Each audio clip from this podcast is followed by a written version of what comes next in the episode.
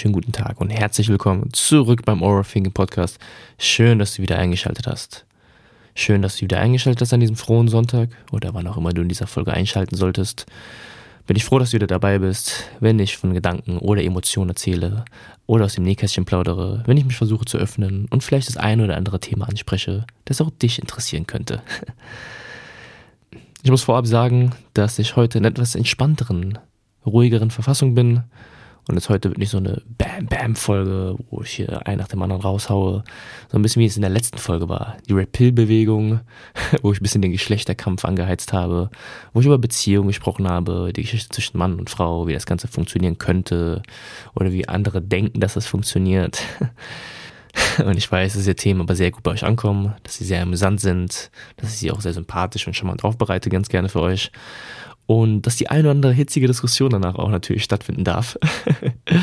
ja, nach der letzten Folge musste ich mir auch wieder was anhören. Aber gut, war amüsant, hat mir gefallen und ich bin auch froh, dass es dem einen oder anderen von euch gefallen hat.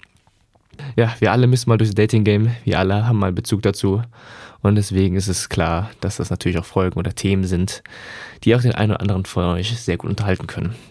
Nichtsdestotrotz gibt es auch manchmal Folgen wie heute diese, die etwas weniger brisant sind, die wahrscheinlich zu nicht so vielen hitzigen Diskussionen im Nachhinein führen, die etwas ruhiger sind, etwas gelassener.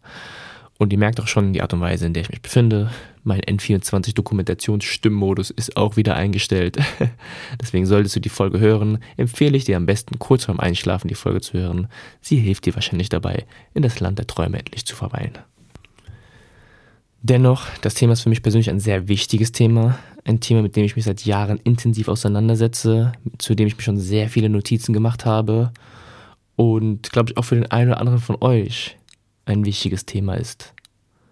Und das ist das Thema Glückseligkeit. An dieser Stelle muss natürlich gesagt werden, jeder hat seine eigene Definition von Glückseligkeit. Und es ist gar nicht mal so einfach, diese ganze Sache zu definieren. Der ein oder andere hat seine Definition von Glückseligkeit der andere hat sie vielleicht noch nicht. Der andere sucht noch danach. Oder der andere interessiert es auch gar nicht. Und diese ganzen Themen, die damit einhergehen, Persönlichkeitsentwicklung, Selbstentwicklung, Verwirklichung und wie man das Ganze so nennt, das sind so Sachen, mit denen ich mich halt schon seit gut, ja, vier, fünf, sechs, sieben Jahren beschäftige, mich damit intensiv auseinandersetze.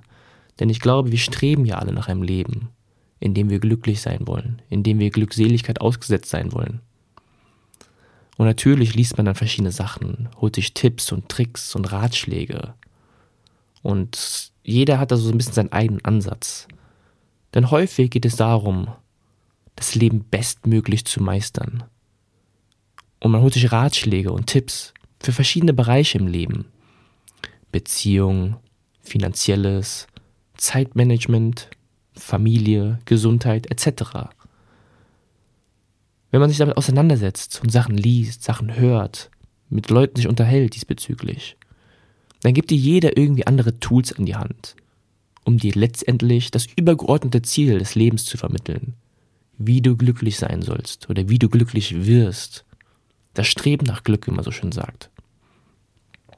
Du brauchst Selbstvertrauen, du musst dich selbst lieben, du musst aus deiner Komfortzone kommen, Affirmationen, wenn du das zu dir sagst, dann schaffst du das. Mach nichts, was du nicht liebst. Es gibt so viele Tipps, es gibt so viele Tricks.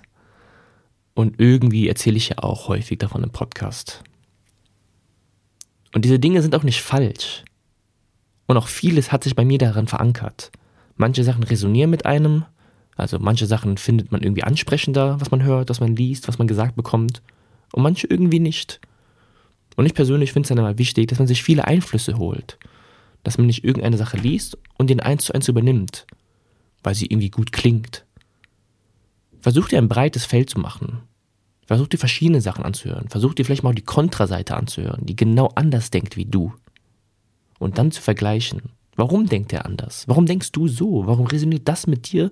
Warum resoniert das nicht mit dir? Und ich habe das Gefühl, dass dieses Ganze, so wirst du glücklich, so kriegst du dein Leben auf die Reihe, so wird dein Leben toll. Das musst du tun, um ein ordentliches Leben zu führen. Das ist der Weg zur Glückseligkeit. Dass das Ganze zu so einer Art Mantra geworden ist. Ein Mantra, das ich mir immer wieder einpräge, das ich mir immer wieder verinnerlichen muss. Und ich akzeptiere es so, weil es sich gut anhört, weil der das so sagt. Dann mache ich das so.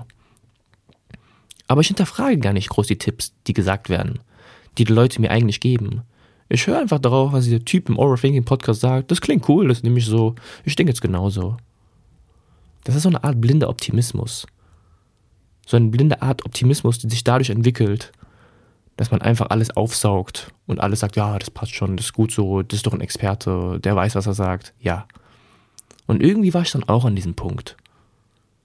Ich habe mir persönlich dann irgendwann gesagt, ja, das ist alles gut, das ist alles toll. Aber in diesem Moment ist gar nichts toll für mich. Und nur weil du sagst, es ist toll, muss ich mir doch nicht einbilden, dass es toll. Und nur weil ich mir das sage, das ist toll, muss ich mich doch nicht selbst anlügen. Nur weil da Leute irgendwelche Bücher schreiben oder Unternehmer sind oder weltbekannt sind und so viel Lebenserfahrung haben, heißt das nicht, dass es auch für dich so sein muss. Die Tipps und Tricks, die ich dir erzähle, die der dir erzählt, die sie dir erzählt, die können nicht auf dein Individuum perfekt so passen. Es ist vielleicht eine Kombination aus allem. Es ist vielleicht ein eigenes Stück. Und ich habe gesagt, dass ich es gut finde, wenn man sich ganz viele Einflüsse holt. Einflüsse, die auch konträr sind. Und daraus sich dann vielleicht das Beste rausnimmt. Für jeden individuell. Die Art und Weise, wie ich denke, ist nicht richtig und die Art und Weise, wie du denkst, ist nicht falsch.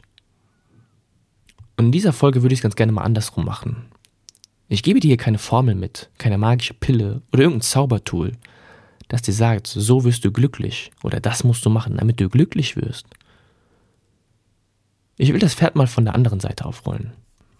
Warum sind wir überhaupt unglücklich? Warum sind wir überhaupt unzufrieden? Und natürlich, das muss jeder mit seiner eigenen Glückseligkeitsdefinition irgendwie verbinden. Wie gesagt, das ist bei jedem irgendwie unterschiedlich. Aber natürlich manchmal so Downphasen, man hat Hochphasen. Aber warum haben wir diese Downphasen? Und ich kenne das von mir, gerade das letzte Jahr mit diesen ganzen Corona-Geschichten. Ich hatte sehr viele Downs, wo ich sage, boah, das geht echt auf meine Psyche. Ich kriege das nicht auf die Reihe. Und ich habe das Gefühl, der Winter hört gar nicht mehr auf. Es ist irgendwie Mitte April und es schneit. da hat man natürlich auch Phasen, wo man denkt, boah, warum bin ich eigentlich so unzufrieden mit manchen Dingen? Und genau darauf möchte ich in dieser Folge eingehen. Denn ich glaube, es gibt eine Sache, die maßgeblich dafür verantwortlich ist. Diese eine Sache, von der ich glaube, die über das alles hinausgeht. Die eine Sache, die im Kern für vieles verantwortlich ist.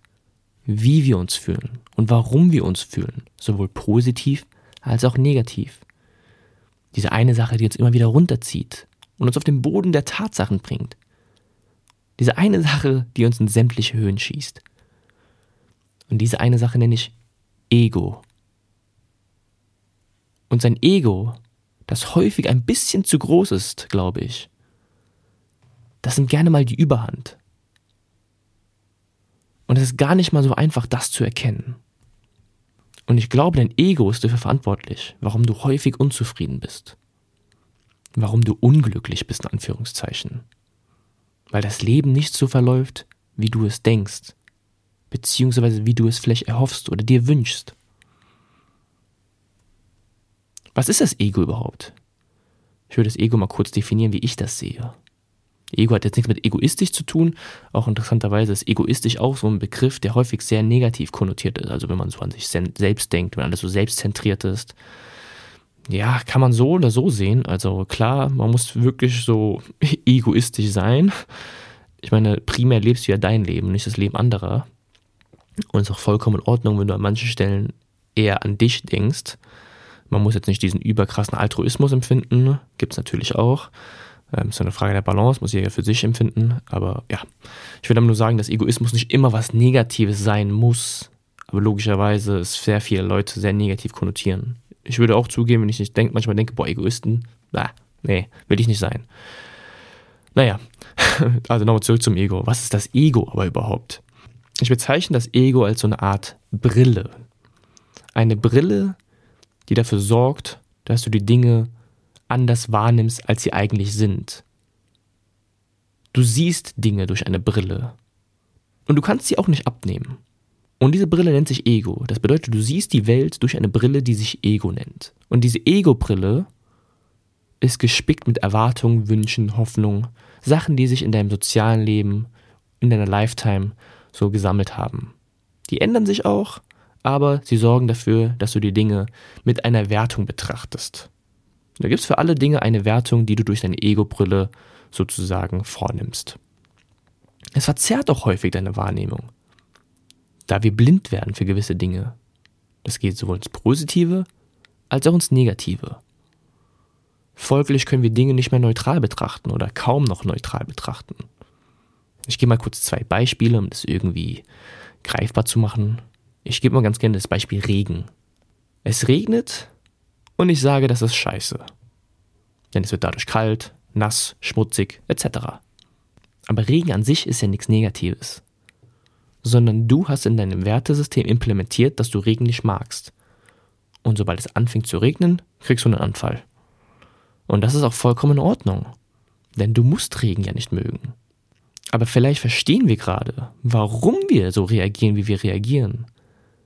Warum wir eigentlich uns gerade aufregen. Das hat nichts mit dem Regen zu tun, sondern es hat damit zu tun, was ich mit dem Regen verbinde. Also bei mir ist es jetzt Kälte, es kann auch Regen sein. Ich kriege bei Kälte immer einen Anfall. Mag ich gar nicht. Mein Körper streikt da. Ich habe auch irgendwie noch körperliche Schäden von diesem Winter. Aber eine andere Geschichte. Oder das Thema Uni oder die Schule. Der andere hat eine viel bessere Note als ich geschrieben. Aber er hat viel weniger dafür gelernt. Das ruft in mir so eine Art Unzufriedenheit aus dann. Und auch das liegt an deinem Ego. Dein Ego, also die Brille, durch die du diese Situation betrachtest, die lässt sie dich so wahrnehmen, dass sie dir sagt, guck mal hier, wenn man einen gewissen Aufwand erbracht hat, dann sollte man auch eine gewisse Note dafür bekommen. Und nicht so wie mein Gegenüber weniger lernen als ich, aber bessere Note bekommen. Das ist die falsche Relation. Bedeutet also, du wertest diese Situation aufgrund deiner Erfahrungen, vielleicht deiner Wünsche oder auch deiner Bedürfnisse. Und dass du in deiner Zeit gemerkt hast, ey, für viel Leistung benötigt man einfach viel Aufwand. Und irgendwie stimmt das nicht so ganz, was er da erreicht hat oder was sie da erreicht hat, weil sie hat doch viel weniger Aufwand erbracht, aber eine viel bessere Leistung erzielt. Genau umgekehrt, das kann auch positiv konnotiert sein. Also das mit der Note geht auch genau andersrum. Dass du derjenige bist mit der guten Note. Und dann irgendwie leidest du an Größenwahn. Und das hat dann nicht unbedingt was mit Selbstvertrauen zu tun oder Selbstüberzeugung, sondern dass du einfach denkst, boah, jetzt bin ich der King of the Ring, weil ich habe ja nicht dafür gelernt, aber ich habe eine sehr gute Note dafür bekommen. Auch Selbstvertrauen, Selbstüberzeugung basiert auf einer Art Erfahrung, beziehungsweise auf einer Kompetenz, die wir innehaben. Also wenn du eine Fertigkeit erworben hast, bringst du eine Überzeugung mit.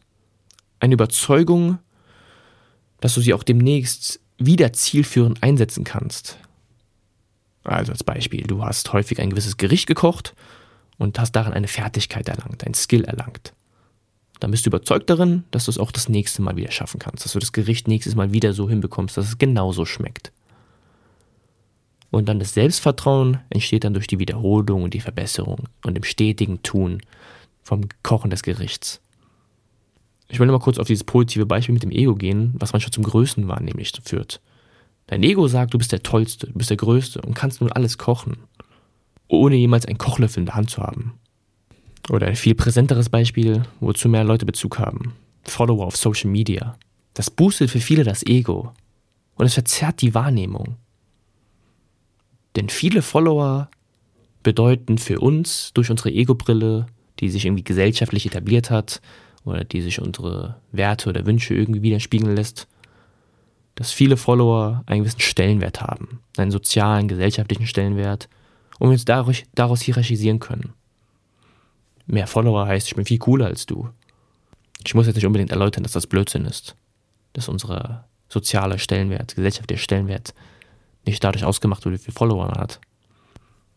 Aber ich muss natürlich darauf hinweisen, dass es definitiv Leute gibt, die das so sehen und merken, boah, ich habe viele Follower, ich bin cool. Und natürlich resoniert das auch bei anderen Leuten. Also folglich wird das auch bestätigt von anderen Leuten dass der andere merkt, boah, du hast doch so und so viele Follower, du bist ja ein richtig toller Hecht.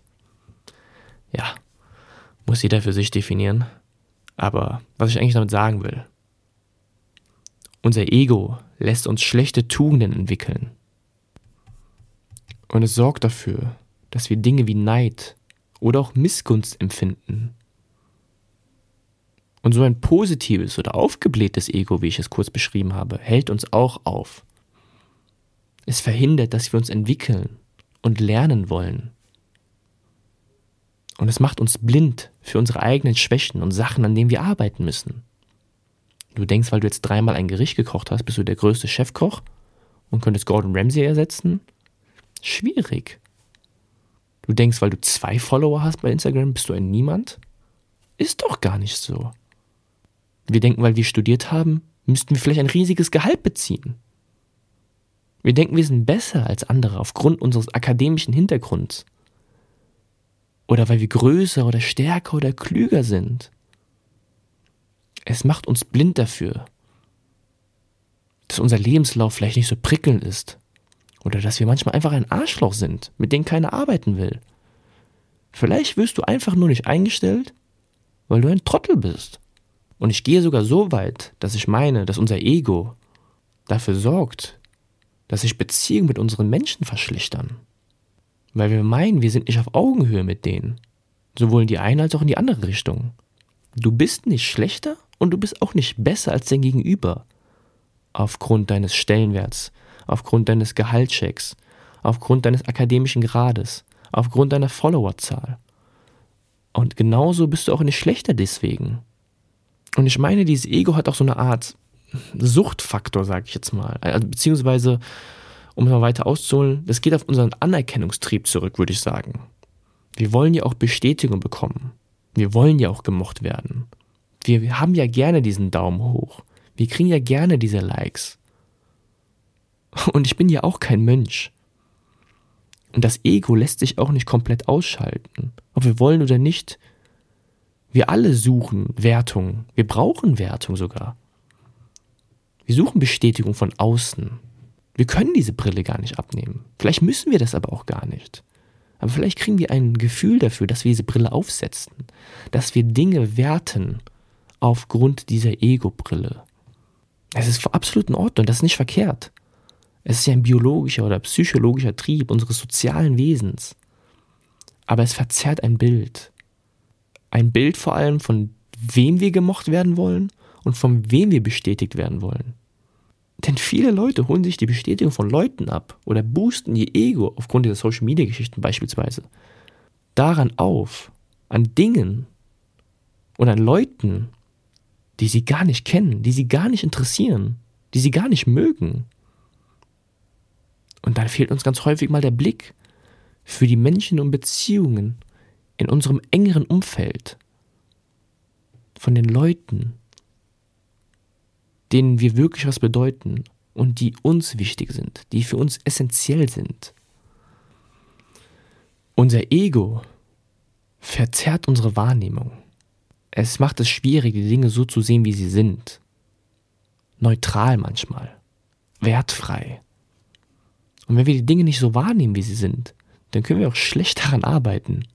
Unser Ego oder Stolz, nenne ich das jetzt mal auch hier, das steht uns häufig im Weg.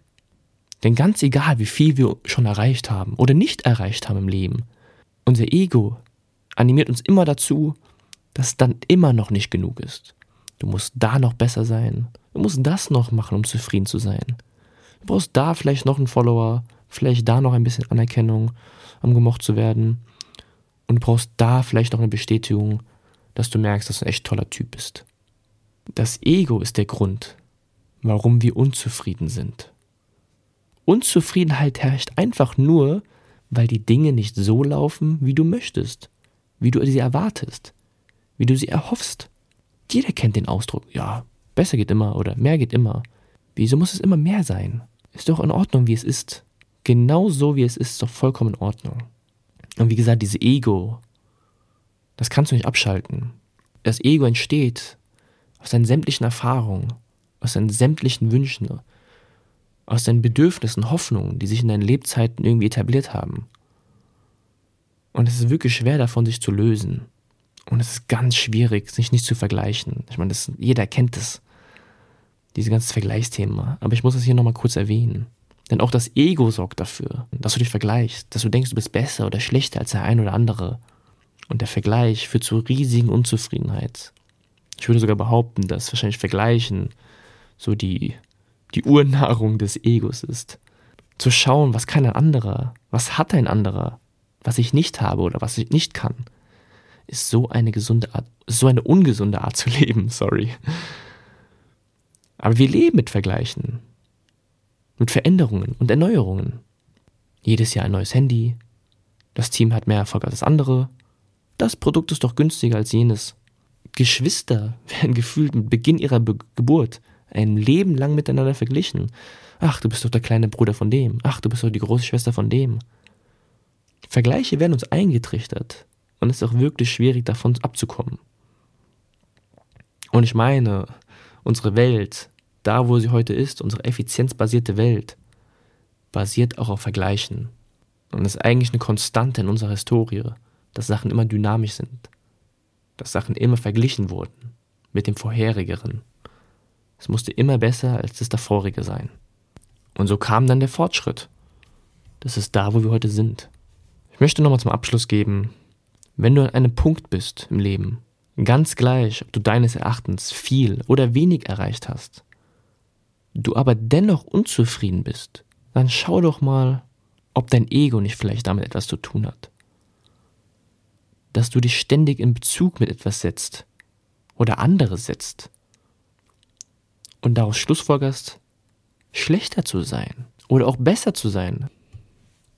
Ich glaube, es ist sogar wirklich schwierig, wenn man in dieser Position ist, dass man denkt, man ist besser, man kann viele Sachen ganz gut oder man ist toller als der andere, vielleicht auch nur unterbewusst, da zu merken, dass es eigentlich nicht in Ordnung ist.